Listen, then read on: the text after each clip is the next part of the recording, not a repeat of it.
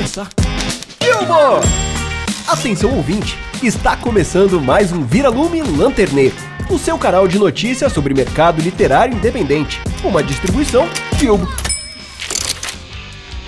Desde os primórdios até hoje em dia, o homem ainda faz o que o macaco fazia. O fim dos tempos é um tema recorrente em obras ficcionais. Mas a quantos finais do mundo nós sobrevivemos? Bug do Milênio 2008, 2012, 2019, diversos meteoros com rotas suspeitas para, no final de tudo, vivermos em 1984 discursos duvidosos, revoltas, tudo faz parte dos jogos vorazes que vivemos neste nem tanto admirável mundo novo.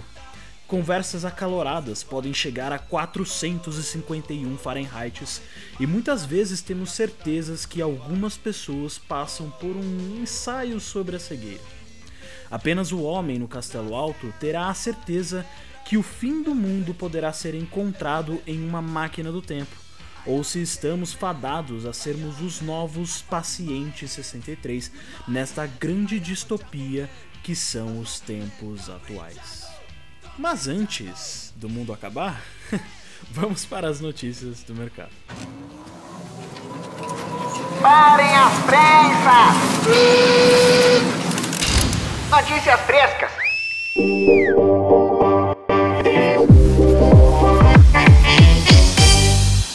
As últimas da Lanterninha. Olá, olá pessoas! Eu sou o Gabriel Moma e eu tenho uma pergunta, Alisson. Se distopia, daquilopia também? Nossa, meu Deus do Eu Meu precisava Deus. fazer essa trocadilho de tio. Cadê o fim do mundo, por favor? Mas enfim, começamos o episódio bem, vamos lá.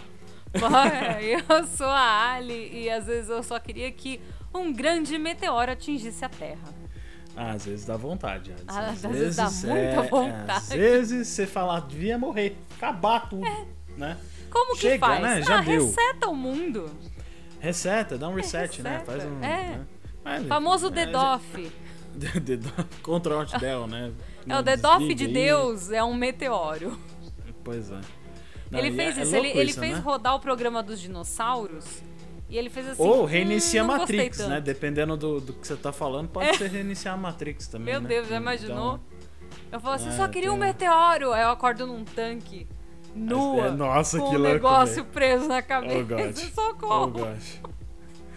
Oh, Não. God. Vamos, vamos lá. Isso aí é. A gente já tá entrando no assunto. Calma, Ai, pera aí. Vamos antes. Muita calma Vamos antes fazer a, trazer as notícias aqui do mercado literário independente. Não só independente, né? A gente acabar trazendo uma coisinha ou outra ali que não é necessariamente independente, mas focamos aqui no cenário independente. E pra começar, Alisson, você me falou aqui que você tem um original que você gostou muito que você gostaria de falar pros Pois ouvintes. É, e é um original que fala sobre uma distopia, que tem tudo a ver Olha com o episódio só, de hoje. que está piando aí entre Nossa, as nas, nas estantes, né, das livrarias. Meu Deus do céu.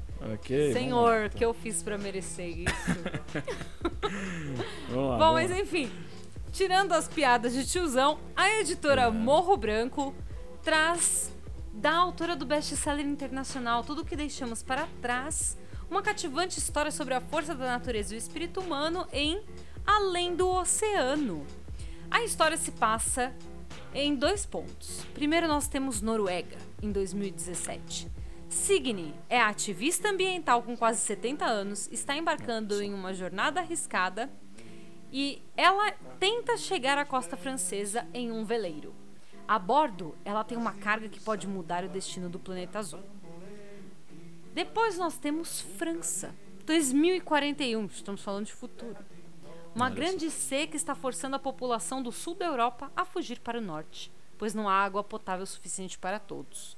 Mas em meio ao desespero, um fio de esperança brota no jovem pai David e em sua filha Lou, quando eles descobrem um antigo veleiro em um jardim seco a quilômetros da costa. Maja Lund, que é a autora deste best-seller, conecta virtuosamente a vida e o amor das pessoas com aquilo que toda a vida é feita: a água. O seu novo romance é uma narrativa emocionante permeada por questões climáticas das mais urgentes. É uma celebração da água em seu poder elementar e uma advertência pungente de sua finitude. Então, gente, olha só, para vocês é um romance distópico da autora Maja Lund, espero que esteja falando corretamente, que é uma autora de best-sellers internacional, pela editora Morro Branco, lindo, maravilhoso. Este livro que eu achei, gente, a capa é uma coisa maravilhosa, muito É, bonita. demais. É. Achei, achei assim, a obra está no, no total muito bonita, tá? E essa sinopse já deixa a gente com vontade de ler mais. Pra quem ficou a gente, interessado, A gente É. fica um pouco, caramba, fudeu, né? É, com- só com a sinopse. Aí você fala, beleza, vamos ler, né? Vamos ver do- né, que, que tá acontecendo nesse mundo. Aí, aí quando você lê normalmente a sua cabeça explode, né? Porque é, esse é o poder dos livros que falam sobre distopia. Normalmente sua cabeça explode. Exatamente. Mas é muito mais do que apenas uma distopia, é uma advertência, gente. Nós temos que cuidar da água do planeta, porque ela, ela Olha pode só. acabar. Então vamos manter aí o planetinha em ordem. E se você curtiu, assim como eu, esta obra, ela está em pré-venda, então você pode garantir o seu exemplar antes de todo mundo no site da editora Morro Branco. O link, obviamente, vai estar na descrição desse episódio e você pode garantir o seu livro em pré-venda por apenas 54 mangarotes e 90 Olha, centavos. Eu não sei como é que a gente fala centavos em mangarotês, mas é isso aí, centavos 54 em mangarotes, mangarotinhos. Pronto. Mangarotes, boa! 54 mangarotes e 90 mangarotinhos. É apenas isso, gente, pra vocês garantirem um baita livro na estante de vocês. Muito bom, muito bom, Alisson. Muito bom. Começamos que você distopicamente. distopicamente. Distopicamente. Agora a gente, é, agora a gente vai pra, pra horror.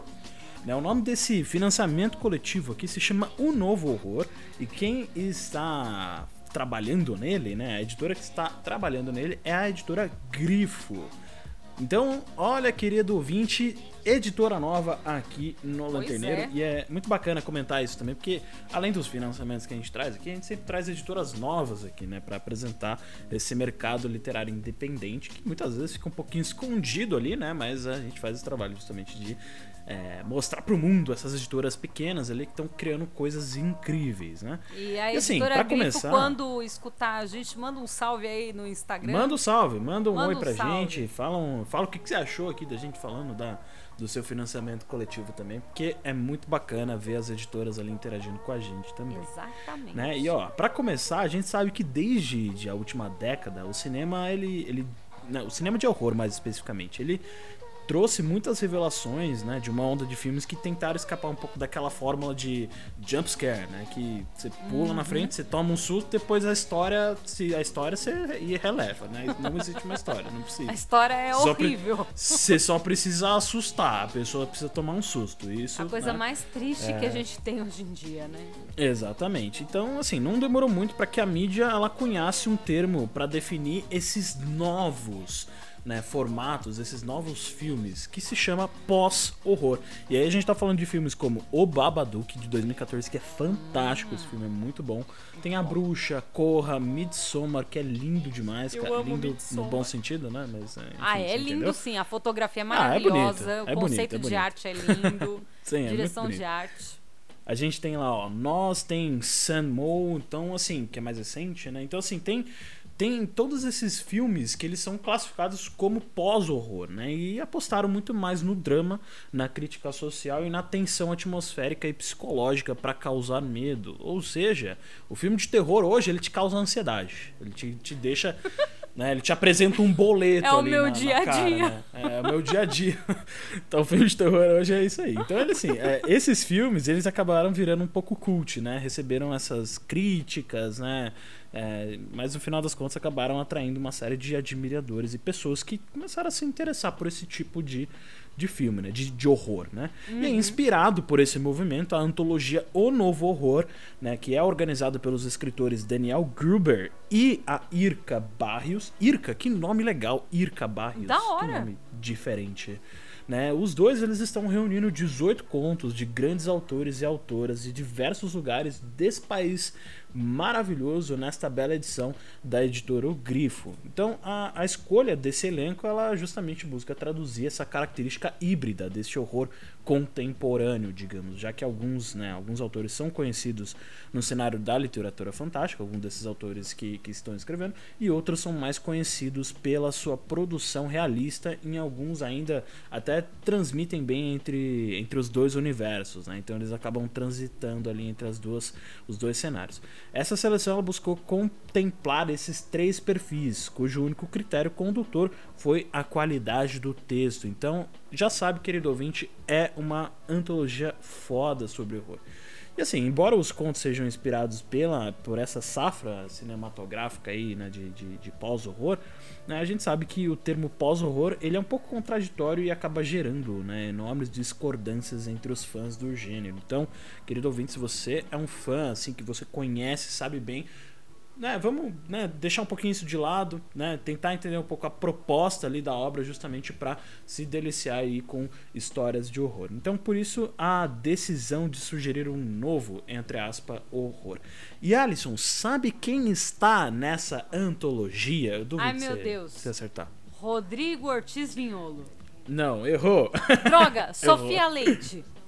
Não, errou também. Ah, droga! Quem? Quem tá nessa Ó, antologia? quem está nessa, nessa antologia é o nosso querido Oscar Nestares, Ah, que já esteve olha aqui, inclusive, só. aqui, ó, em alguns alguns não, acho que foi um só, um episódio ali sobre horror, inclusive. Foi falando sobre, acho que Lovecraft, não é mesmo? Acho que Foi, sobre isso. Lovecraft, falando É, é um sobre... dos primeiros episódios lá atrás, assim, nas épocas do Viralume, né? Pra quem tá aí mais tempo vai lembrar. É, e quem tá chegando agora, inclusive, também, se quiser voltar aí alguns passos atrás aí nos episódios anteriores, você vai encontrar ali um papo que a gente fez com o Oscar Nestares sobre, sobre Lovecraft. Então é muito bacana. E assim, essa, esse financiamento coletivo, a gente tem lá é, o exemplar né, de O Novo Horror, também tem o exemplar de A Floresta, do Daniel Gruber, e a gente também tem o exemplar O Professor ou algum outro livro da editora ali nas recompensas. Tem os nomes nos agradecimentos, marcadores de página, cartaz A3 de O Novo Horror, cartões postais, encarte né, com a cerimônia de Daniel Gruber e também para você que tá afim de, de se desenvolver um pouco mais na temática aí tem até inclusive um curso online com os escritores Daniel Gruber e com a Irka Barrios. Então, se você tá afim de apoiar, ó, que bacana. Então, assim, tem, a- tem recompensas de 40 mangarotes até 150 mangarotes. Então, assim, vai, vai, vai lá dar uma olhadinha. A gente tá com o link aqui na descrição. Dá uma olhadinha, escolhe ali a recompensa, porque tá muito massa essa obra. Tá muito maneiro mesmo. Muito bom, muito bom, Gabriel. E falando em horror, eu tenho uma coisa para, para os nossos ouvintes. Uhum. Não sei se você você? Gabriel, olha só, aqui a gente tem até uma, uma memória afetiva da infância. Não sei Ah, se é? você, assim como eu, porque você é mais novo, eu sou mais velha. Ah, Não sei se mas eu sou você, a partir... mais novo, né? Poxa vida. Não sei se você, a partir de outubro, já ficava muito feliz e ansioso pelo Natal. Por Cara, conta de um filme ó, específico. Ah, por... esqueceram de mim? Tipo isso? Não, não. Em outubro, Não? vamos O lá. O que, que a gente tem? O que, O que a gente Grinch? tem em outubro, Gabriel? Ah, a gente tem em outubro? O que que tem em outubro? Que que outubro, Dia outubro? das Bruxas. Dia das Bruxas. Dia das Bruxas, tá. Existe um filme de Dia das Bruxas Ah, que Jack. com o Natal. Jack. Exato, Puta, Estranho o nome. Mundo de Jack. Estranho Mundo de Jack. Exatamente. Eu ia falar Jack o Lantern, mas Jack Mas o é- Lantern é, é o nome dele, do... né? É o nome é do dele, né? personagem. Mas enfim, não é o nome É o do Jack filme, né? Mas enfim. Exato. Exato. E aí, olha só, nesse melhor clima natalino de horror, Olha a editora só. Wish. A gente estamos em Ah, agosto, Wish. mas a Wish já tá trazendo pra gente coisas para o Natal. Que coisa linda. A gente tá em agosto. Em agosto. Pois é. E já tá trazendo coisa de Natal. A gente gosta sim. Gente, É, Natal é minha aí. época do ano favorita. E eu já começo a torcer pelo Natal em outubro. Por conta de Jack. Você tá torcendo pelo Natal? Como Jack. Eu assim? quero que o Natal chegue! É Vai, tipo Natal, isso, entendeu? vai, Vai, Natal, Natal, tipo isso. chega logo! É tipo isso. Vai, Papai Noel! Entendi, Uh, uh, uh. Tipo isso, entendeu? Ok, Eu gosto muito do Natal. Loucuras à parte, vamos lá. E aí, a editora Wish, nesse melhor clima de horror natalino, traz uma obra linda e maravilhosa chamada O Natal dos Fantasmas. Onde eles têm fantasmas moradores de, mansão, de uma mansão inadvertidos, antiquários, recheados de vultos, festas de Natal com visitantes espectrais e outros enredos assombrados nos aguardam em dezembro para o Natal dos Fantasmas, que é essa obra linda. E como não poderia ser diferente, uma celebração como essa exige convidados especiais. Por trás de cada janela dessa mansão assombrada que é a obra O Natal dos Fantasmas, se ocultam as mentes criadoras da história mágica, de histórias mágicas e sombrias. Ao todo, são 12 autores selecionados para entreter o Natal de todos nós com histórias de dar calafrios. Entre todas essas 12 janelinhas que nós temos, existe a Elizabeth Gaskell, Jerome K. Jerome, Robert Louis Stevenson, J.K. Banks, a Amy Burrage, Marjorie Bowen, acho que é isso, Charles Dickens, famoso Charles Dickens, Eleanor Glynn, John B. Harwood, Rosemary Timperley, J. Barry e a gente tem também um visitante secreto e oculto que a gente só vai descobrir quem é quando o financiamento sair. Olha coisa incrível. Para você que ficou animado para saber mais sobre esse financiamento, o Natal dos Fantasmas tem capa ilustrada pelo artista Rafa Cuevas, que ele é um manito, ele é de fora, é da nossa incrível América Latina. E vai ser impressa em capa dura e vai ter uma média de 280 a 300 páginas. E o miolo, gente, também vai ter um acabamento especial. Olha que coisa incrível. Fantástico. Fantástico. Para vocês que estão curiosos sobre a equipe técnica, a tradução é da Regiane Winarski, com 10 contos e uma noveleta. A Adriana Lisboa traduziu uma noveleta. Tem a preparação da Camila Fernandes, revisão de Yasmine de Luca, a capa ilustrada pelo Rafa Cuevas e o projeto gráfico incrível é da Marina Ávila. Se você está interessado em adquirir este incrível financiamento coletivo, temos recompensas como, obviamente, a obra, né, o Natal dos Fantasmas, né, o livro impresso, impresso em capa dura e laminação fosca, aquele papel pólen bonito. O miolo vai ter laminações em vermelho e preto, gente. Olha que coisa linda. Com aproximadamente 280 a 300 páginas e vai ter uma mini biografia dos autores. Também tem caixinha de presente da Mansão Fantasma, gente. Olha, se você quer presentear uma pessoa no Natal, aquela pessoa fissurada por livros tipo eu, tá? Depois eu mando meu CEP para quem quiser me presentear. É, a gente tem a caixinha de presentes da Mansão Fantasma. A gente não, né? O Wish tem a caixinha de presentes da Mansão Fantasma. Em papel, 250 a 300 gramas, em formato de uma mansãozinha, gente. Tem até um fantasminha na janela. É extremamente fofo. E além de tudo, né, claro, um marcador e um card que são brindes que vão para todos os kits físicos, super legal. Para quem ficou interessado em adquirir o seu exemplar, que vai ser postado e entregue pelos correios entre novembro e dezembro, então vai chegar para, para o seu Natal, as recompensas vão de 20 mangarotes, que contempla o e-book da obra, 70 mangarotes, que contempla a obra impressa mais alguns mimos, 82 mangarotes, que é o livro, mais aquela caixinha de presentes super fofinha e outros mimos.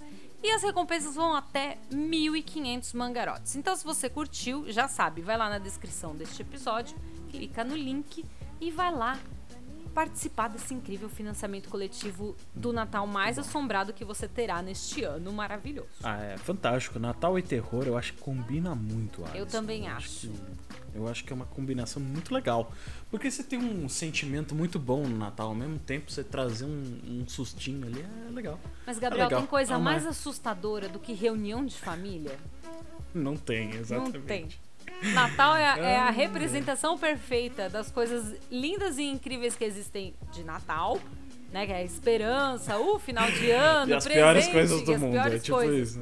Cozinhar um dia inteiro pra todo mundo comer. Família Capitalismo, reunida, né? A Tipo galera isso. falando de política, entendeu? Tipo, é a pior coisa do Ai, mundo. ai. São os dois. É. É. o pior e o melhor momento do ano. Pois é, pois é.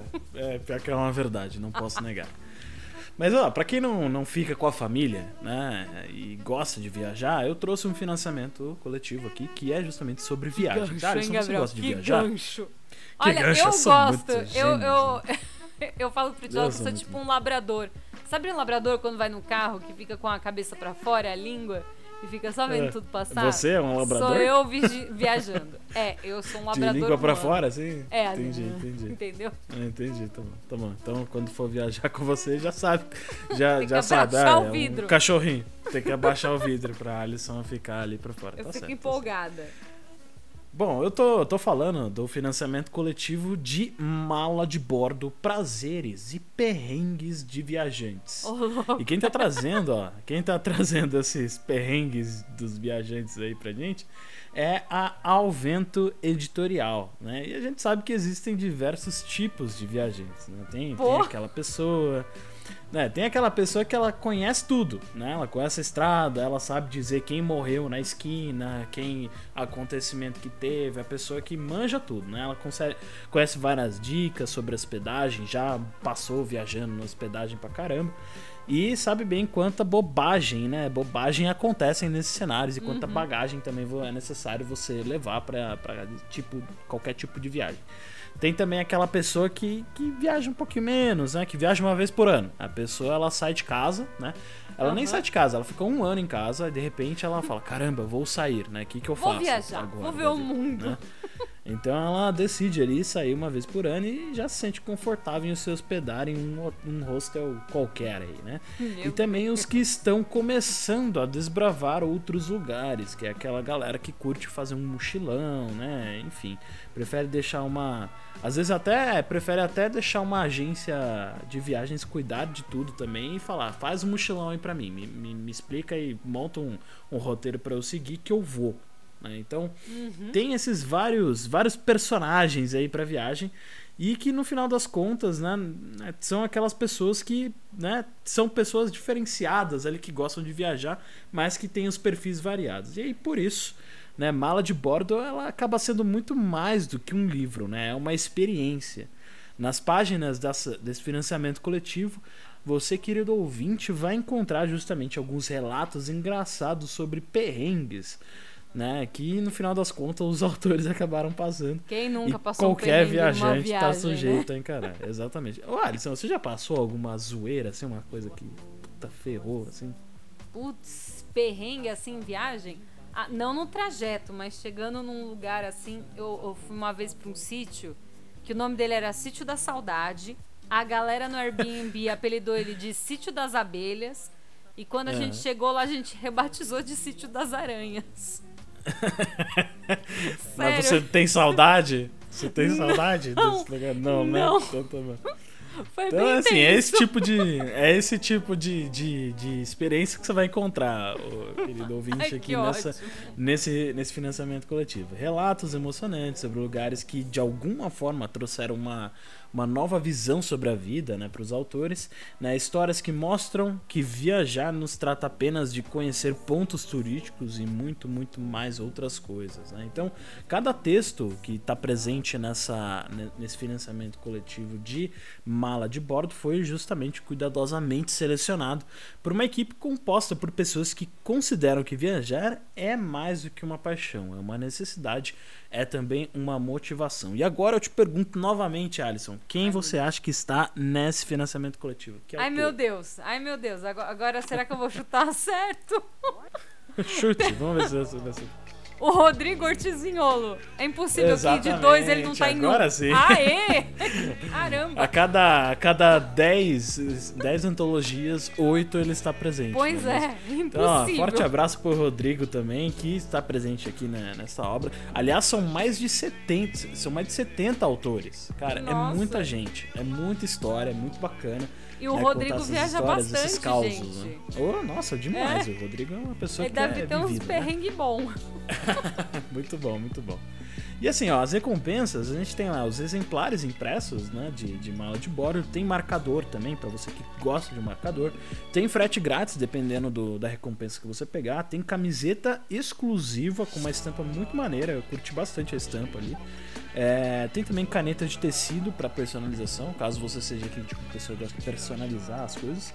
E também se você é uma marca, uma editora, né, uma empresa aí que quer um espacinho publicitário, ele também tem é, essa possibilidade, dependendo da recompensa que você é, assumir ali no Catar. Então tem recompensas de 16 mangarotes até 350 mangarotes. Isso é muito maneiro. No final das contas, né, a, a, a Alvento, né, editorial aqui, ela justamente né, ela existe justamente para trazer esse desejo de mudança, né? E ela é movida por esses ideais de acessibilidade, democratização do acesso à cultura. E é por isso que eles estão trazendo essa, essa obra maravilhosa, que é muito bacana você eh, ler histórias e causos e crônicas e coisas que realmente aconteceram.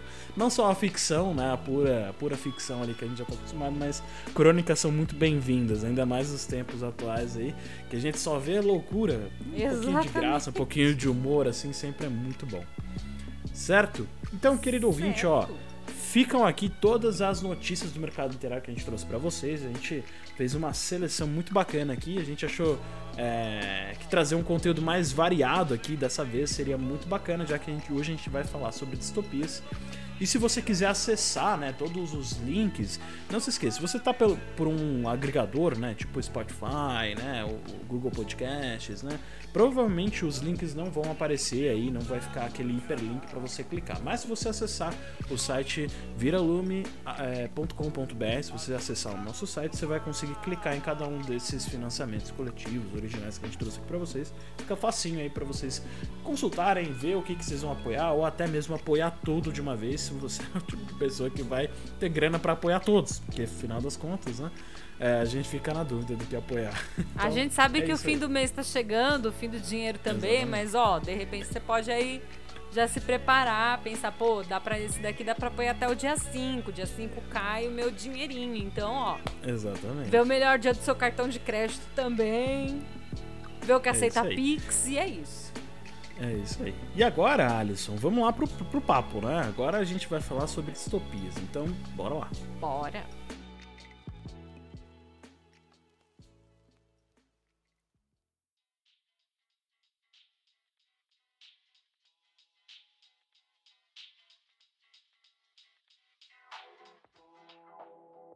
Muito bem, queridos ouvintes, agora chega aquele momento maravilhoso onde o time da Bilbo aqui Normalmente a gente traz um, uma galera de fora, mas dessa vez a gente falou que a loucura ia ficar dentro de casa. Então, Exato. Falou, vamos, vamos trazer as, a, a, nossa própria loucura para fora. Né, e dizer né, para os ouvintes as loucuras que passam em nossas mentes através de um tema que é muito, é muito bacana, assim, que a gente gosta bastante, que são justamente as distopias, né? Exatamente. E, cara, meu, é louco, Ali. Eu tava, eu tava refletindo, né? É, você ser uma pessoa, né, um, um bicho hum. capaz né, de imaginar o pior que pode acontecer com você mesmo Se e ainda ansiedade. adorar ver isso em livro, em série, filme, porque, cara, não, é isso, é o que a gente faz, né? O ser humano ele, ele idealiza, né? Idealiza não, né? Mas ele, ele imagina os cenários que pode acontecer de ruim com a gente e coloca isso em filme, vira entretenimento. E a gente oh. tá lá assistindo 2012, né? Tipo, aí, vendo Aí eu vou falar acabar. até um aspecto psicológico do ser humano, tá? Porque nós somos o, o, único ser vivo, assim, né? O único animal que pensa no futuro, né? Que pensa no futuro. E, a gente, que, e quem tem ansiedade sabe, quando a gente pensa no futuro, a gente não pensa nas possibilidades as melhores do mundo. Tipo, vou viajar, vou ficar rico. A gente só pensa assim, vou morrer, vou ficar doente. Você, tem, você espirra, você busca no Google, aí aparece câncer, você fala, ah, eu vou morrer, eu, vou, eu tenho câncer. Estou com câncer. É, tipo na hora. Quem tem ansiedade sofre uma constante distopia. Então, assim. Exatamente. É, é um não, aspecto é, do é, ser é, humano, Gabriel. É não, mas é muito louco, né? Quando a gente para pra pensar, né, sobre o próprio termo distópico, né? Até entrando um pouco mais no assunto, assim, a gente, né, falando brincando aqui, né, ah. de, de imaginar uh, o, o, o, que pior pode acontecer, o termo distopia ele acaba surgindo justamente para contrapor o termo utopia, né? Que é, que é justamente essa ideia de não lugar, né? É, quando a gente vai lá no grego tal, não querendo ser nenhum dicionário ambulante aqui, Ai, mas quando a gente vai lá no grego lá, é, muito isso, rebuscado. Assim, né? Pois é, não é mesmo? É, o utopia é justamente o não lugar, né? Aquele lugar que, que a gente estabelece como um lugar ideal, perfeito, para que todas as coisas aconteçam da, da maneira é, perfeita, né? Sim. Entre aspas, né? E a gente tem até exemplo, um exemplo, acho que muito que a gente conhece assim, é o próprio céu bíblico, né? Ele é uma utopia, por utopia, assim dizer, sim. né? É um não lugar que, né, lá tudo acontece perfeito e tudo mais. E a distopia vem muito muito para isso, né, para trazer esse contraponto, né? O que o que não é utópico é distópico, né? Aquilo que, né, são é, o que pior poderia acontecer. né? E aí a gente acaba tendo até algumas características, né, Ali, quando a gente olha muito para distopia. Aham. A gente tava falando mais, mais na entrada, a gente falou de jogos vorazes, a gente falou de 1984, a gente falou de, enfim, essas Admirável obras Mundo também. Novo, Ensaio sobre a Admirável Mundo Cegueira. Fahrenheit 451, quem pegou, pegou. Exatamente, que no final das contas acaba trazendo alguns dos elementos, né? A gente tem lá principalmente o controle governamental, Pois é. né, que é, acho que é um dos mais presentes assim, né, que a gente tem, né, que a gente vê na, na literatura distópica, né? Tem Sempre várias, um em várias obras, realmente. Ó, Fahrenheit 451, 1984, Jogos Vorazes. A maioria deles você tem de alguma forma uma. alguma opressão, né? Uma opressão, exato. né? Tipo, a Então- galera sendo é. con- contida de algum jeito. É, então, porque é, você tem, tem isso, né? A gente tem controle tecnológico também, que aí tem muito a ver com um, um- um- um- um grupo muito específico que ser detentor né, de uma tecnologia capaz de subjulgar né, um outro tipo de, de grupo. É, inclusive a distopia que você trouxe aqui pro financiamento, para as notícias, ela fala muito de destruição ambiental também, Sim. né? Então é um outro elemento né, da distopia que a gente acaba vendo, né? E no final das contas, cara, tipo, putz, é, como que a gente acaba encontrando nessas distopias uma relação com o que tá acontecendo no mundo de verdade, né? É, o próprio Snowpiercer, pra quem lê quadrinhos barra assiste Netflix, tem o Expresso do Amanhã, que é né, o Snowpiercer, que é aquele incrível trem que com não sei quantos mil vagões, eu esqueci quantos mil vagões ele tem. Mas onde ele passa, né, cortando o, o gelo e a neve, né, no mundo, porque os bilionários tiveram a ideia brilhante do o planeta tava, né, sofrendo com aquecimento global, e tiveram a brilhante ideia de estourar bombas no, no céu, Gênio. na camada de ozônio para refazer ela, e aí botou o planeta numa era glacial de novo. Parabéns. E aí é. o Mr. Wayland, ó, né, o Sr. Wayland se- ricaço, criou o Snowpiercer. Mas assim, sendo muito, muito sincero, assim, eu acho que. é, eu acho que não houve um momento da história em que a gente nu- nunca esteve. Eu acho que a gente sempre esteve em distopias. Né? Quando a Faz gente sentido. olha. Não, é, não, é sempre, a, a história da humanidade é uma grande distopia, eu acho. Porque no final das contas, quando a gente olha e começa a entender o conceito de distopia, é justamente você perceber que é, para toda utopia, né, sempre quando você tem um grupo de pessoas que está numa utopia, existe uma distopia, né? É sempre o contraponto, né? Então, se você tem um grupo de pessoas que está ali naquele lugar perfeito, né, um ambiente ideal e tudo mais, você vai ter um grupo que está numa distopia, né, que é distópico. Então, assim, acho que no final das contas, é, acho que distopia seria um termo para resumir tudo que a toda a história da humanidade, assim, é, é bem, Tudo que estamos. Não vivendo hoje em sentido? dia, né? Faz, Não, não só hoje em dia, eu acho que, puta, sempre pera- assim, sabe? Desde sempre. Gente- estamos numa constante distopia de discursos de Bolsonaro até chegar no momento de utopia, onde nós viveremos plenamente felizes, cantando embaixo de um arco-íris. Cantando debaixo do arco-íris. Exato. Então, de mas mãos aí é, é- porque no final, porque no final das contas uma distopia ela também acaba trabalhando muito isso, né, Ali, de de ser uma reflexão sobre o presente, né, o quanto que você pega uma característica do que está acontecendo na sociedade, né, ou com um grupo de pessoas e extrapola isso de Sim. maneiras assim é, bizarras, né? Justamente você trabalhar esse tipo de coisa, de, de pensamento. Você até comentou uma coisa lá no começo, Ali, de, de ser uma, um aviso, né? Um aviso pra, pra, pra gente, né? O que, que tá acontecendo Sim. hoje que se a gente extrapolar para um nível que pode, pode aparentar absurdo, né? Numa, numa ficção, você fala, não, é muito absurdo isso, né? Mas ao mesmo tempo, não é tão absurdo assim, né? Você, você olha pra, pra. Acho que o exemplo mais, mais prático aqui é 1984, que, cara, né? Você tem uma leitura de um futuro ali em que o, o- as pessoas são vigiadas e a, a Aham. mídia, ela, as telas ficam ligadas 100% do tempo e tal. Cara, é, é, é a realidade hoje, né? Sim. E é- isso é uma característica muito comum, né? Quem tá numa distopia, quem vive a distopia não percebe, né? Que tá vivendo a distopia, né? Que tá naquele meio, né?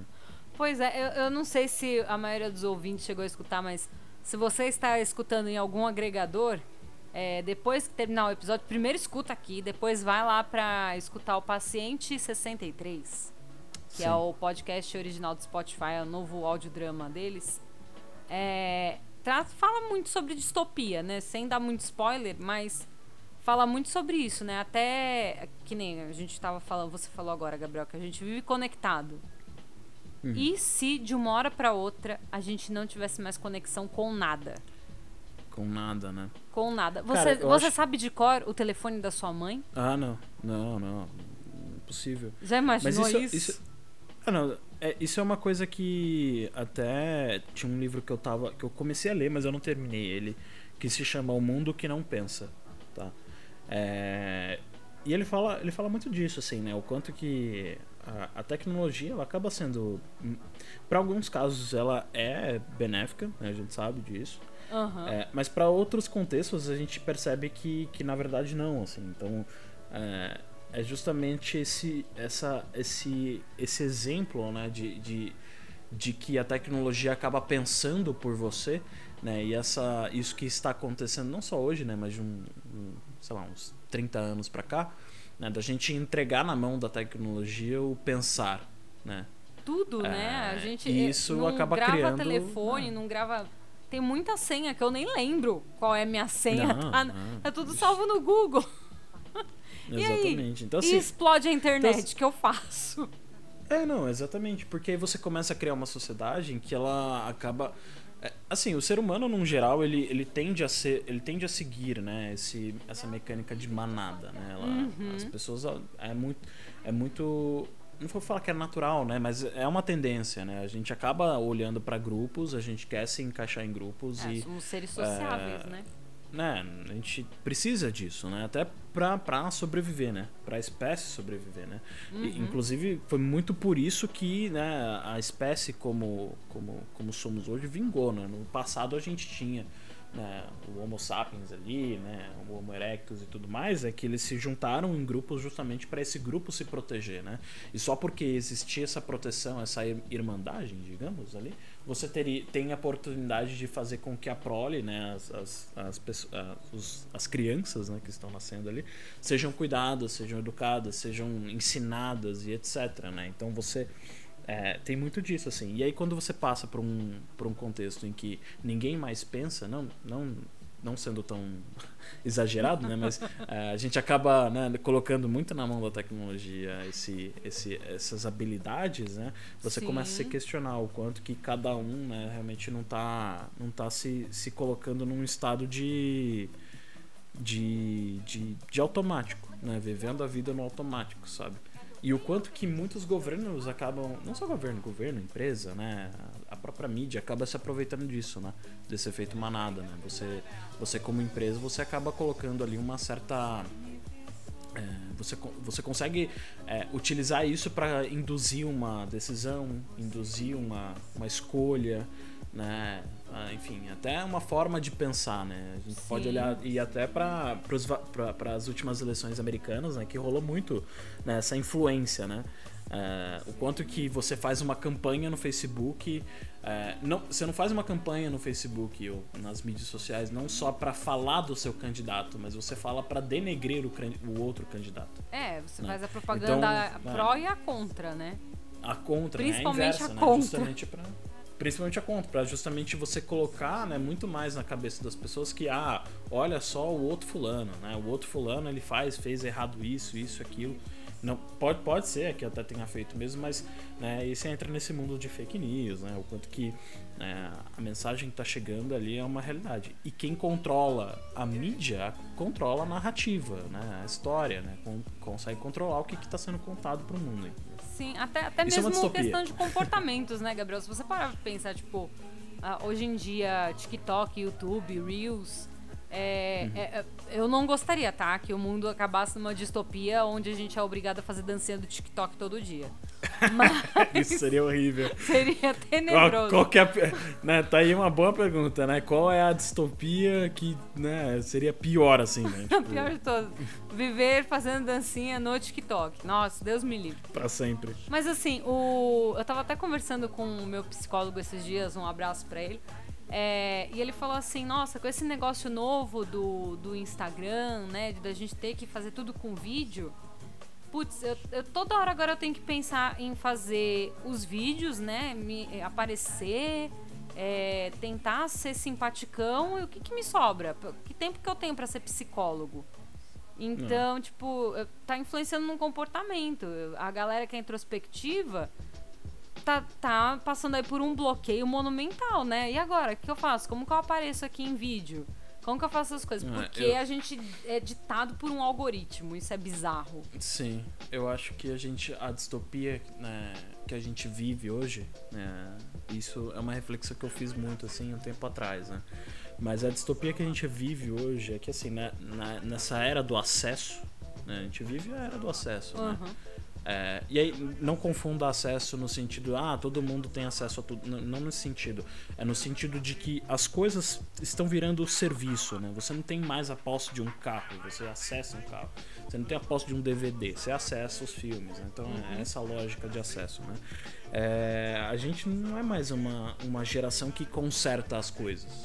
Né? A gente não- a gente tá, tá se tornando uma geração muito que que a gente troca. Não deu certo? Troca, né? Eu vou lá e troco, né? Sim. E o problema é que assim, é, quando esse algo que não funciona eu começo a trocar, o mundo se torna descartável. E o problema é que eu acho que é onde a gente tá chegando é quando as pessoas começam a se tornar descartáveis umas para as outras. né? Ai, meu Deus, que medo. Né? Não.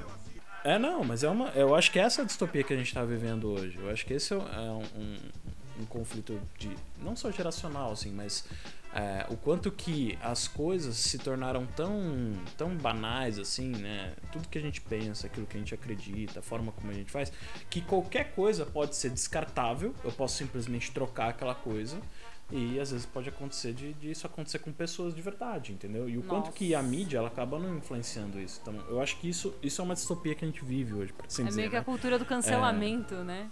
A cultura do cancelamento. Que ela- ela não é errada, tá? Eu acho que. Aí até trazendo outro pensamento sobre a cultura do cancelamento. Eu acho que antes do cancelamento existe a indignação, né? Sim. E é muito normal você estar indignado com algo que está errado. Eu acho que a gente deve realmente se ficar indignado, né? Tipo, putz, tem alguma coisa que não tá legal, que as pessoas não concordam, que, um grupo, que tá afetando um grupo mais do que o outro, e etc, etc. É importante ter a indignação. O problema é quando a essa indignação vira um cancelamento gratuito, né? Aham. Eu, vou, eu vou sem fundamento, sem base, sem. Ah, eu não gostei do cara, eu não gostei da menina, tá? Vou cancelar ela e vira um linchamento virtual, assim. Aí que entra muito esse outro lado Uhum. Você que eu destrói a vida né? da O quanto pessoa. que as pessoas o quanto que as pessoas são descartáveis. Ah, não É. tem um, um- esse, essa pessoa que me, entreti, me entretinha antes, né? Que agora não me entretém mais, porque ela pensou de um jeito XYZ que eu não concordo, agora eu vou cancelar ela e simplesmente ela é descartável porque eu tenho um outro fulaninho aqui que agora esse é o meu novo. A, outra, a nova pessoa que vai estar ali na telinha falando comigo e me entretendo, sabe? E me impedindo até de pensar, de refletir, né? Sim, De- você, não, de- você de- deixa de ter né? pensamento próprio, opinião própria e viver a opinião do outro. Credo! É, eu acho que é- eu acho que essa é a distopia que a gente vive hoje, sabe? Jesus. E aí quando a gente olha pra literatura, a gente vê muito isso, assim, quando, quando a gente fala né, dessa coisa do governo totalitário e tal, é, a gente pode traduzir não necessariamente como governo, né? 2021 não é necessariamente um governo específico, né? A gente não tem aquela ordem mundial, pelo menos eu acho, né? Posso, posso, posso, posso não saber também, posso estar sendo induzido, Ó, né? Ursal. É, Não sabemos se pois é. existe ursal, se o capo da Souza estava correto. A gente pode ter aí, né, a ursal. eh, Não sabemos, Gabriel. É, então, mas assim, você tem. Você tem, no geral, a, eu acho que você tem. é, não pessoas, grupos, né? Pode ser empresa, mídia, pode ser governos em si, enfim, eu acho que, que detém certos poderes que acabam querendo ou não influenciando, né? Se a gente quiser trazer nomes aos bois, se a gente fala de China, a gente pode falar de Coreia do Norte, que tem governos um pouco mais. é, é, Autoritários. impositivos ali, né? Autoritários e tudo mais. É, Sabe uma a coisa gente que eu tem, fiquei chocada, exemplo, Gabriel? Sabe o famoso Baidu? Baidu, sei. Baidu sei. que pra gente é vírus, pra gente é assim, puta, Ah. instalei o Baidu. Né? É uma Ah. merda. Lá na China, ele é um provedor de internet. Olha só. É, tá o- é a busca que eles utilizam porque é uma busca controlada.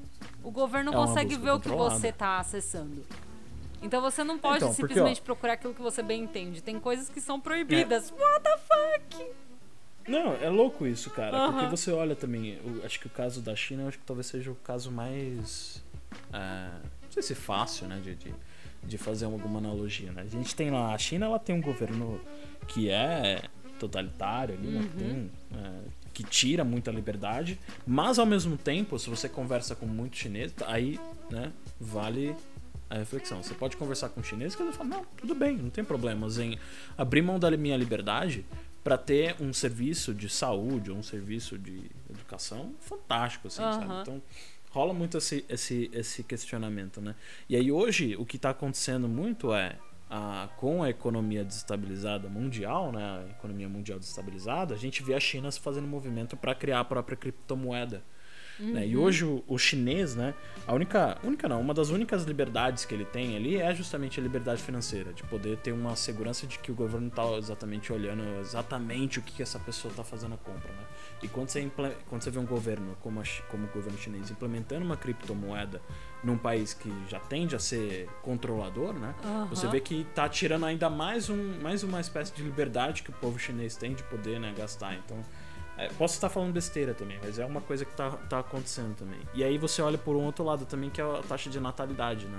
O quanto que. Tudo bem que tem um aspecto mais, mais social ali, de tipo, o país tem muita gente, a infraestrutura e tudo mais, Mas mas gente pra ao mesmo caramba, tempo. né?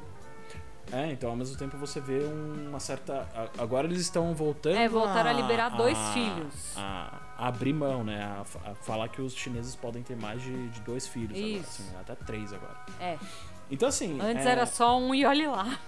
um, né? Foi pra dois. E aí você cria um desequilíbrio na sociedade, entendeu? Na forma como, como a coisa tava funcionando. E eu, eu até chego numa conclusão também, Ali, em relação à utopia e distopia. Eu acho que toda utopia tende a virar uma distopia, de alguma Eita. forma. É, Não, eu, eu- penso muito sobre Ah, isso. se a porque- gente tem o fator ser humano, eu acho que é totalmente É. plausível, porque o ser humano tende a ser egoísta e, É, então. né, olhar o próprio umbigo e, ah, se eu preciso fazer coisas erradas pra me dar bem, tem muito ser humano que não tem princípio. Ó, um exemplo, um exemplo que a gente, inclusive a gente trouxe aqui no Lanterneiro. Se a gente fala de Hur, Aham. né, do, do Karel Čapek, é, a gente tem lá o- o- os, os, os robôs, né? Que não são bem os robôs que a gente olha, tipo, exterminador. Ah, eles são futuro. humanos artificiais, né? É, eles são meio que humanos artificiais, né? E aí você tem lá, você tem lá a, a empresa que faz, né, que é a, a, empresa do, do Rossum, né, que é, que é a, a, a empresa que produz os robôs, né? Uhum. Pra ela, ela tá produzindo um futuro utópico para os seres humanos, Sim. né? Porque é um futuro em que os seres humanos precisam trabalhar, você pode aproveitar a vida e etc, etc. Enquanto que para os robôs, que a princípio eles não têm um pensamento próprio ali, né? aparentemente eles não têm um pensamento próprio, eles é, eles estão vivendo como uma espécie de escravos ali, né, da, da humanidade, né? Até que você tem um, um- dos robôs ali que ele acaba se despertando. Isso é até uma outra característica da distopia, né? Sempre há um todo mundo enclausurado, né, naquela constância, naquele formato, né, de viver a vida, até que alguém vai lá e desperta e fala, caramba, opa, tá errado. é uma e aí essa pessoa, pessoa que, vira que vai contra o sistema, né? É, pane no sistema, sabe? tipo, é, então, assim, é, é- acontece muito isso, assim, né? Sim, é o caso, por exemplo, ah, Katniss Everdeen.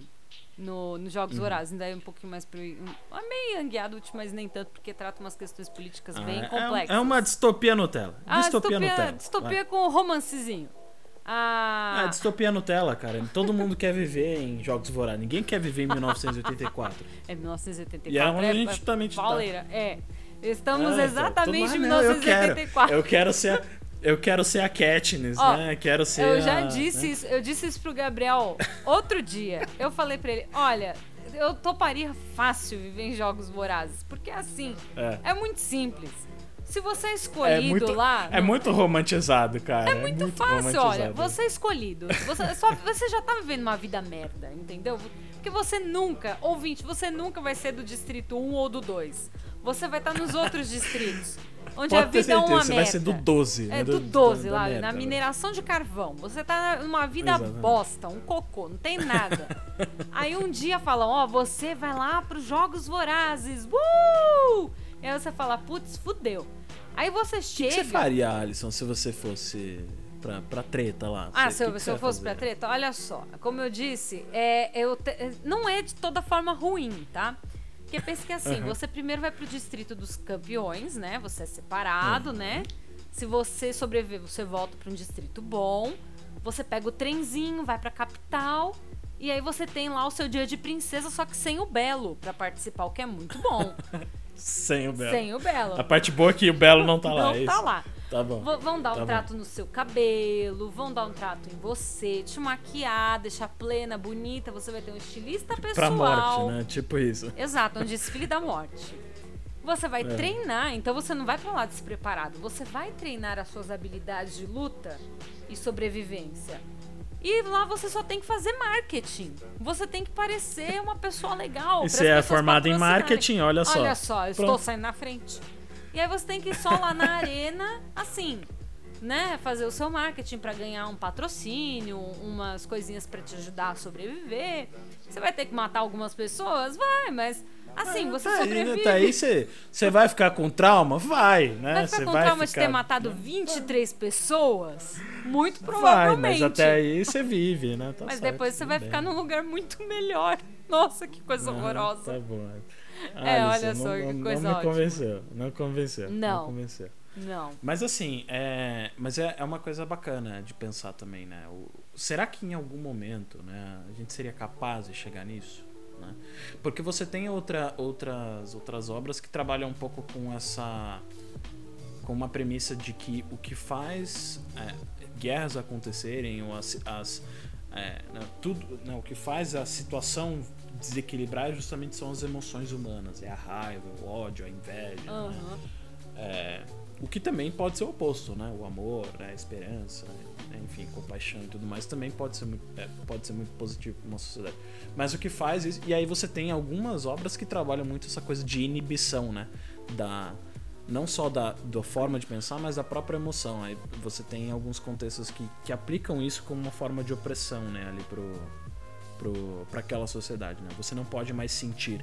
E aí todo tipo de expressão individual, de emoção que traz nessa esses- essas características acaba sendo eliminado. Aí você tem Fahrenheit 451 que, que não é exatamente a, a- que você oprime as emoções, mas ainda assim você tem esse lado de, de expressão que é eliminado ali no Nossa, É, no é, é Estados Unidos, chocante. né? Nada, nada de livro pode existir. Não precisa. É. Eles falam, pra que que você precisa encher sua cabeça com essas coisas? Você não precisa um- viajar tem dessa um- forma. A história é essa.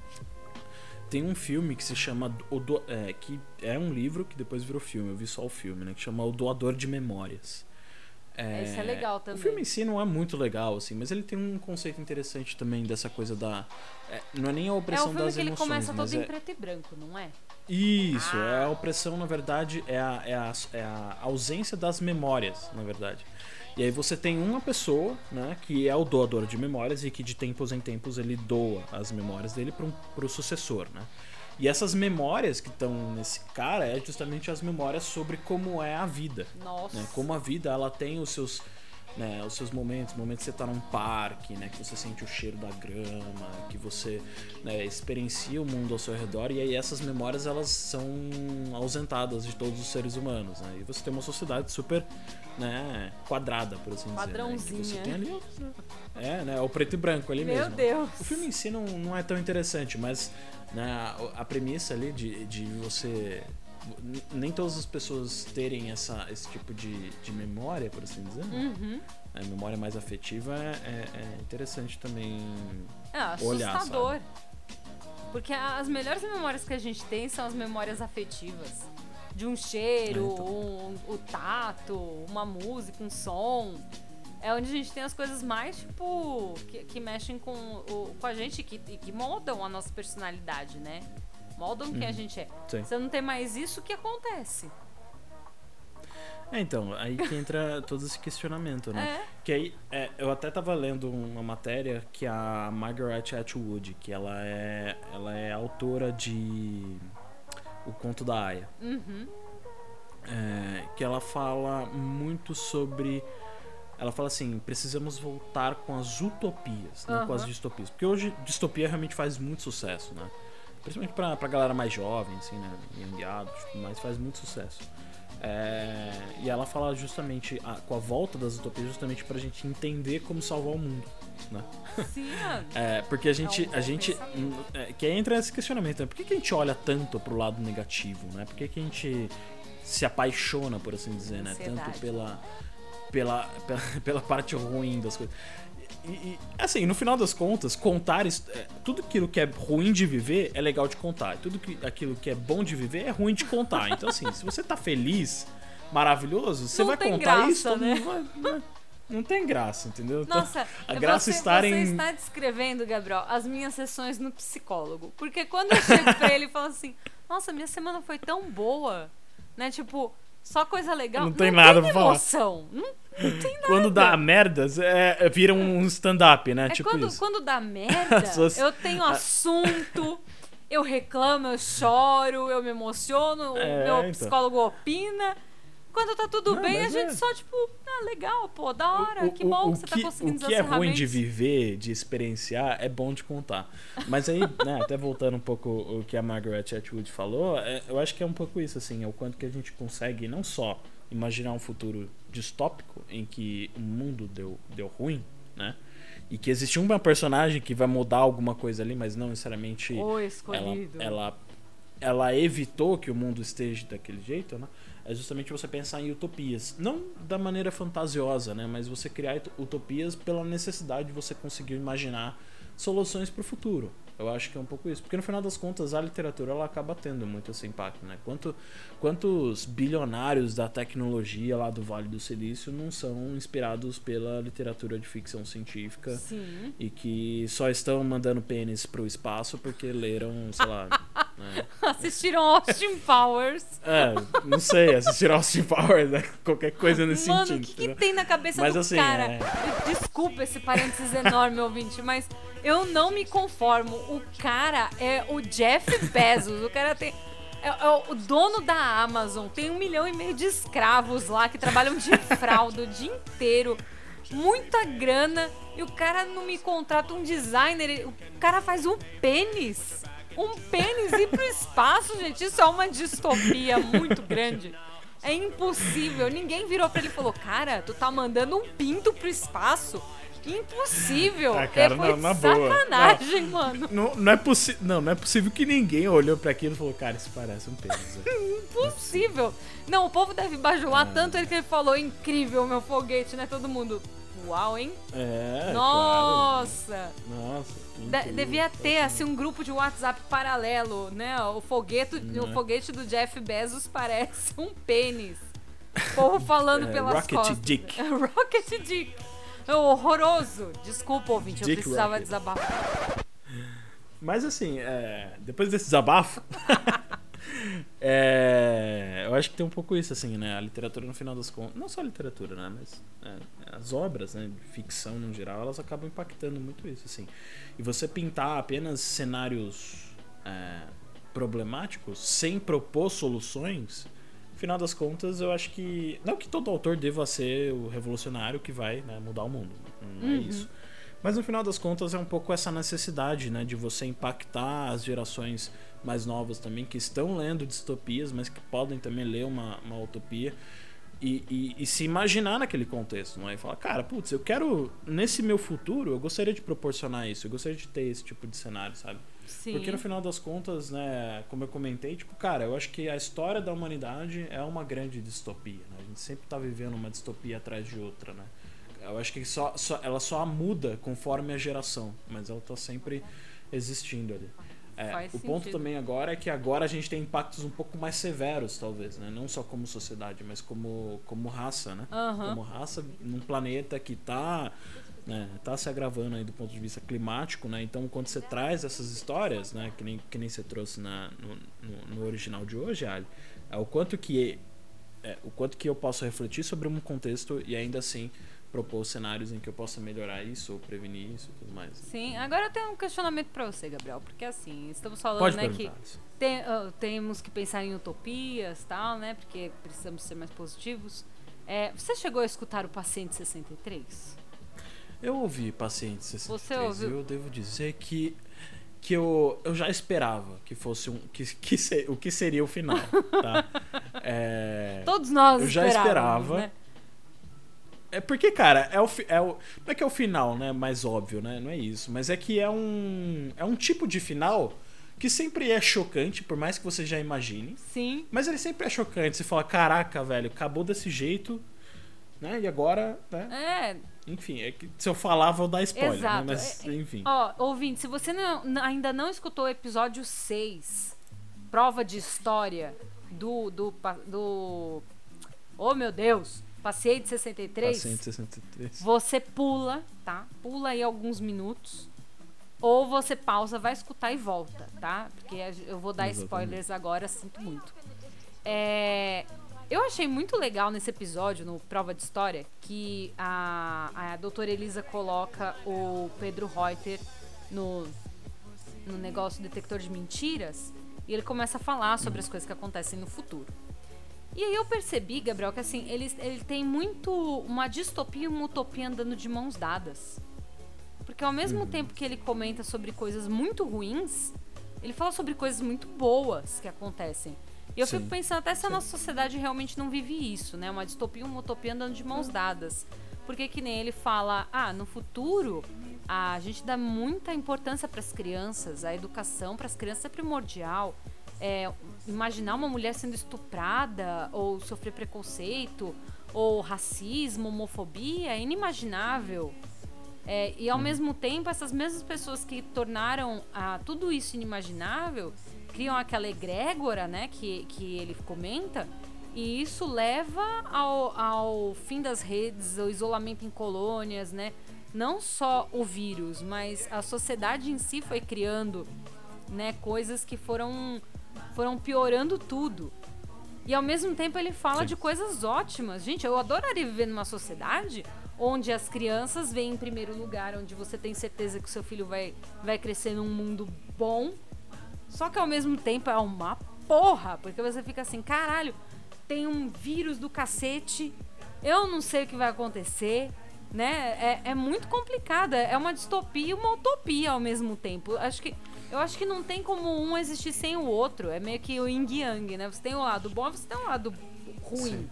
Um não anda sem o É, eu outro. acho que os contrapontos precisam existir, né? Porque no final. do- É, eu acho que. Não tentando entrar em qualquer conceito metafísico, coisa nesse sentido, mas sempre vai rolar um equilíbrio, eu acho, assim. Eu acho que é, como. Até, até entrando num. Talvez um. Um outro cenário, né? Teve um experimento que chama. Não sei se você já ouviu falar, ele chama Utopia dos Ratos. Hum, não, não ouvi falar. É, ele foi um experimento. Existem controvérsias sobre esse experimento? Sim, existem contro- controvérsias porque não foi um experimento. Ele já tem um, um- um bom tempo, né? É de 1947, então já tem bastante tempo. Então tem muita coisa na psicologia que hoje a gente sabe que, é, que, que a gente já conhece melhor, né? Mas na época, né? o- ele foi justamente um experimento comportamental que a ideia era justamente você pegar. é, quem fez esse experimento foi. Putz, eu esqueci o nome do, do cara. Mas enfim, basicamente ele foi construído uma. Como se fosse uma, uma jaula, né, uma gaiola, né, um espaço, é, que ele comportava 3 mil ratos. Nossa. E nesse espaço, assim, ele seria um mundo ideal para os ratos, né? Tem comida, todo, sempre, sempre ia ter água, sempre ia ter espaço, uma casa para cada rato, até 3 mil ratos. Né? E aí eles pegaram quatro ratos machos e quatro ra- ratos fêmeas, né? E colocaram ali dentro. É, e aí eles ficaram observando. Durante os primeiros 104 dias, que eles chamaram de fase da estrutura, foi o momento que os ratos pegaram e se, se ambientaram ali, né? Construíram seus ninhos, tá? Então é um momento de, de estar ali. É, na fase 2, que é a fase de exploração, que é quando o- os animais começaram a. Os, os ratos começaram a, a- a se acasalar mais, né? A cada 60 dias a população passou a dobrar. Eita. É, ratos Então, eram rápido, quatro- né? Muito rápido. Então, a cada 60 dias, né? E aí eles chegaram no auge ali até 2.200 ratos. né? Foi só até, até 2.200 ratos, sendo que aquele espaço comportava 3 mil ratos. E aí eles chegaram numa terceira fase que eles chamaram de fase de equilíbrio. Justamente porque não crescia mais, né? Não tinha mais é, acréscimo na população.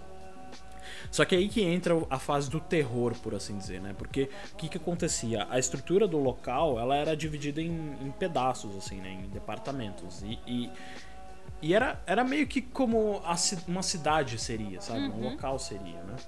É, e acontece que alguns ratos né, se começaram a se comportar de forma muito agressiva, expulsando certos ratos de certos departamentos. Oxi. Então você naturalmente, naquelas, naquela estrutura, sendo que você tinha água pra todo mundo e você tinha comida pra todo mundo e casa pra todo mundo, né?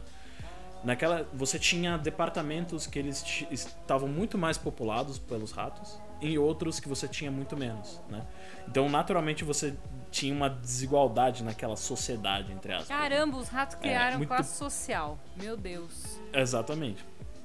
E aí você tinha um outro aspecto também, né? Você tinha os ratos, que, que é o que eles chamam aquele rato ômega, né? Que no final das contas é, não é o alfa, não é o beta, né? O ômega que ele segue ali a estrutura. Ele se conforma com o cenário de que ele não é um, um rato alfa. E muitos ratos passaram a desistir de querer for- formar casal, por assim dizer, né? Nossa. De acasalar com as fêmeas. Eles deixaram, ca- cansaram, não iam mais atrás. É o que tá É, acontecendo no aí Japão, aos- minha gente. Exatamente. E medo. aí, assim, aos poucos, foi chegando na quarta fase, que é a fase do declínio. Que aos poucos, né, pela sociedade de funcionar do jeito que ela funcionava, as mães, ratos, né, elas acabavam também deixando as suas crias, tipo, não cuidando da cria. E aí começou a ter uma morte de, de, de, de bebês ratos, por assim dizer, né, muito alta, chegando a 100% de todo mundo que nascia morria. Gente. Até a extinção. E aí todos os ratos que estavam ali naquele espaço morreram de fato. Nossa, teve É, aquele gap isso de se chama. Exatamente. Isso, isso se chama utopia dos ratos, né?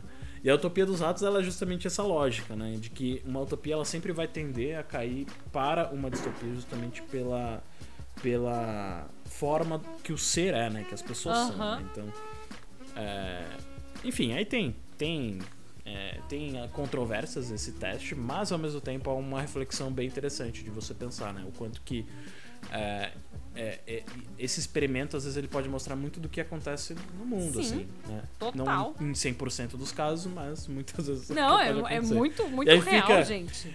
É, é assustador. E aí fica o questionamento, será que em algum estamos próximos de uma extinção em massa da humanidade? Olha, Nossa, o- Nossa, que pesado, né? Super pesado, K, né? Esse fim de saudoso episódio. senhor K, saudoso não porque ele não morreu. O magnânimo senhor K, ele acredita no gap da humanidade. Que em algum Não, momento na da humanidade as pessoas vão parar de ter filhos e a gente vai ter essa Ah, já extinção. tá parando. Hoje um filho é um cachorrinho. Pois é. Hoje em dia você, Hoje você pra se planejar, você se planeja horrores pra ter um filho. Tava conversando outro dia com o pessoal no trabalho, o pessoal falou, nossa, porque eu tenho 11 tios. Eu falei, caceta, eu tenho uma tia. Tipo, minha mãe tem uma irmã. Meu pai é filho único. Na Exatamente. minha, gera- a minha família já, já tá na, na geração do gap. Aí, assim, eu fico É. falando, nossa, eu queria muito ter um filho. Ah, não, dois? Não, um só. Já viu o custo de uma criança, Um gente? só. Já viu quanto custa pra ter uma criança? Então, assim, as gerações estão começando a pensar mais em questão de dinheiro, né, tal. O gap vem aí. O gap vem. Não, da- É. não na próxima geração, não na outra, mas acho que daqui a pouco o gap vem. Já pensou É. uma geração inteira sem crianças? Pois é, cara. É, é meio bizarro, cara. E, e as pessoas estão vivendo mais, né? As pessoas, as pessoas estão optando por outras O que, que coisas. você faz né? com um mundo cheio de centenários? Ah, você, dá saúde pra eles, né? Aí saúde de cai, robôs. Aí você cai na. Não, você, é, você cai na, naquela. num dos episódios de Love, Death and Robots que é justamente isso. assim, É, só tem pessoas, gente elas velha. vivem pra sempre. E você fica lá, Ah, você é. pode fazer o que você quiser. Aquele você lá fica, das tipo, pessoas que vivem pra sempre, quem tem Tem criança até um é cenário horrível, lá, né? a cantora lá ficou 30 anos se preparando pra fazer uma apresentação específica lá. Nossa. E, mano, ela tem 30 anos e sobra pra fazer, Meu sabe? Deus. Que mundo é esse, sabe? Que as pessoas vivem pra sempre. Acho que eu não quero, não. Enfim, aí. Esse não. No final das contas, né? Quando a gente olha pra distopia, acho que é um pouco isso, né, Ali? É essa reflexão que a gente começa a fazer sobre, sobre tudo, sobre a forma como as coisas funcionam. E também é um entretenimento muito bacana, pois é. que a gente gosta de ver na sessão da tarde, né? Mas enfim, ó. É, chegamos ao fim, querido ouvinte, do episódio. Pois né? é. Foi um papo muito bacana. A gente gosta bastante de, desse assunto porque, né, enfim, é a filosofia pura aqui. São os mestres, né? Os, os, é, são- a gente é palestrinho, aqui, às vezes. Né? Então. enfim. Os E a gente gosta de falar sobre esse assunto porque, né? Fisólogos, exatamente, da Bill. Espero que você tenha gostado. E se você é, quer ler aqui alguma distopia, né? No caso, no caso, né? De ler aqui agora, né? Na Bilbo? Nossa, eu tô falando muito barulhado, né? Aqui na Bill. Se você quer ler uma distopia, a gente tem quatro antologias, que a gente, são, é, são duas antologias e duas abreviadas, na verdade, né? Que a gente tem publicado no nosso site. Uma delas é a antologia Civilizações, que, que ela traz um pouco dessa lógica da, do mundo distópico, mas ela acaba puxando também para um lado de, de sci-fi ali voltado para o espaço, civilizações, etc. É bem então tem um pouco de distopia aí. A gente tem a antologia Deles Era o Mundo, que é uma distopia mesmo, clássica, nesse formatinho que a gente falou, do mundo fudido. Né? É, a gente tem a abreviada Projeto Verona, que é uma distopia um pouco cyberpunk ali também, né? Que a gente Sim. acaba trazendo um pouco dessa reflexão sobre uma realidade em que os seres humanos vivem dentro de. Né? Dentro de realidades É virtuais. assim, é um né? jogador A número um Matrix. distópico. Pensa nisso. É.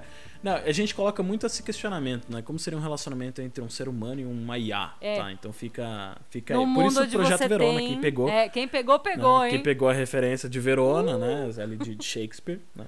Romeu e É, Julieta. mas a gente Então, trouxe isso é, para um por isso- futuro cyberpunk com uma guerra social, né, de classes, né? As pessoas que Exatamente. votam pelo orgânico, as pessoas que votam pelo artificial. Exatamente. E aí a gente tem a última abreviada que é Os Filhos de Amanarã, que é uma distopia afrofuturista, né? Que a gente traz um pouco dessa da cultura afro, né? De justamente colocar né, o, o negro ali no centro da história como como o, o- como personagem da sua própria história, né? Não como secundário. Né? Então a gente tem também essa outra obra, que inclusive estão disponíveis no site agora. Então, se você entrar lá em bilbo.com.br, você já vai conseguir ler um pouco de distopia aí, refletir um pouco também, igual a gente fez aqui, né? Ver se o mundo tá uma merda mesmo ou se realmente a gente ou se a gente precisa começar a pensar um pouco mais positivo e trazer mais utopias aí pra literatura é, nacional, inclusive, também, né? E é isso, gente. Certo, Ali? Fechamos por hoje, né? Fechamos por hoje, essa loucura maravilhosa. É isso aí, querido ouvinte. Muito obrigado por estar até aqui com a gente e até mais.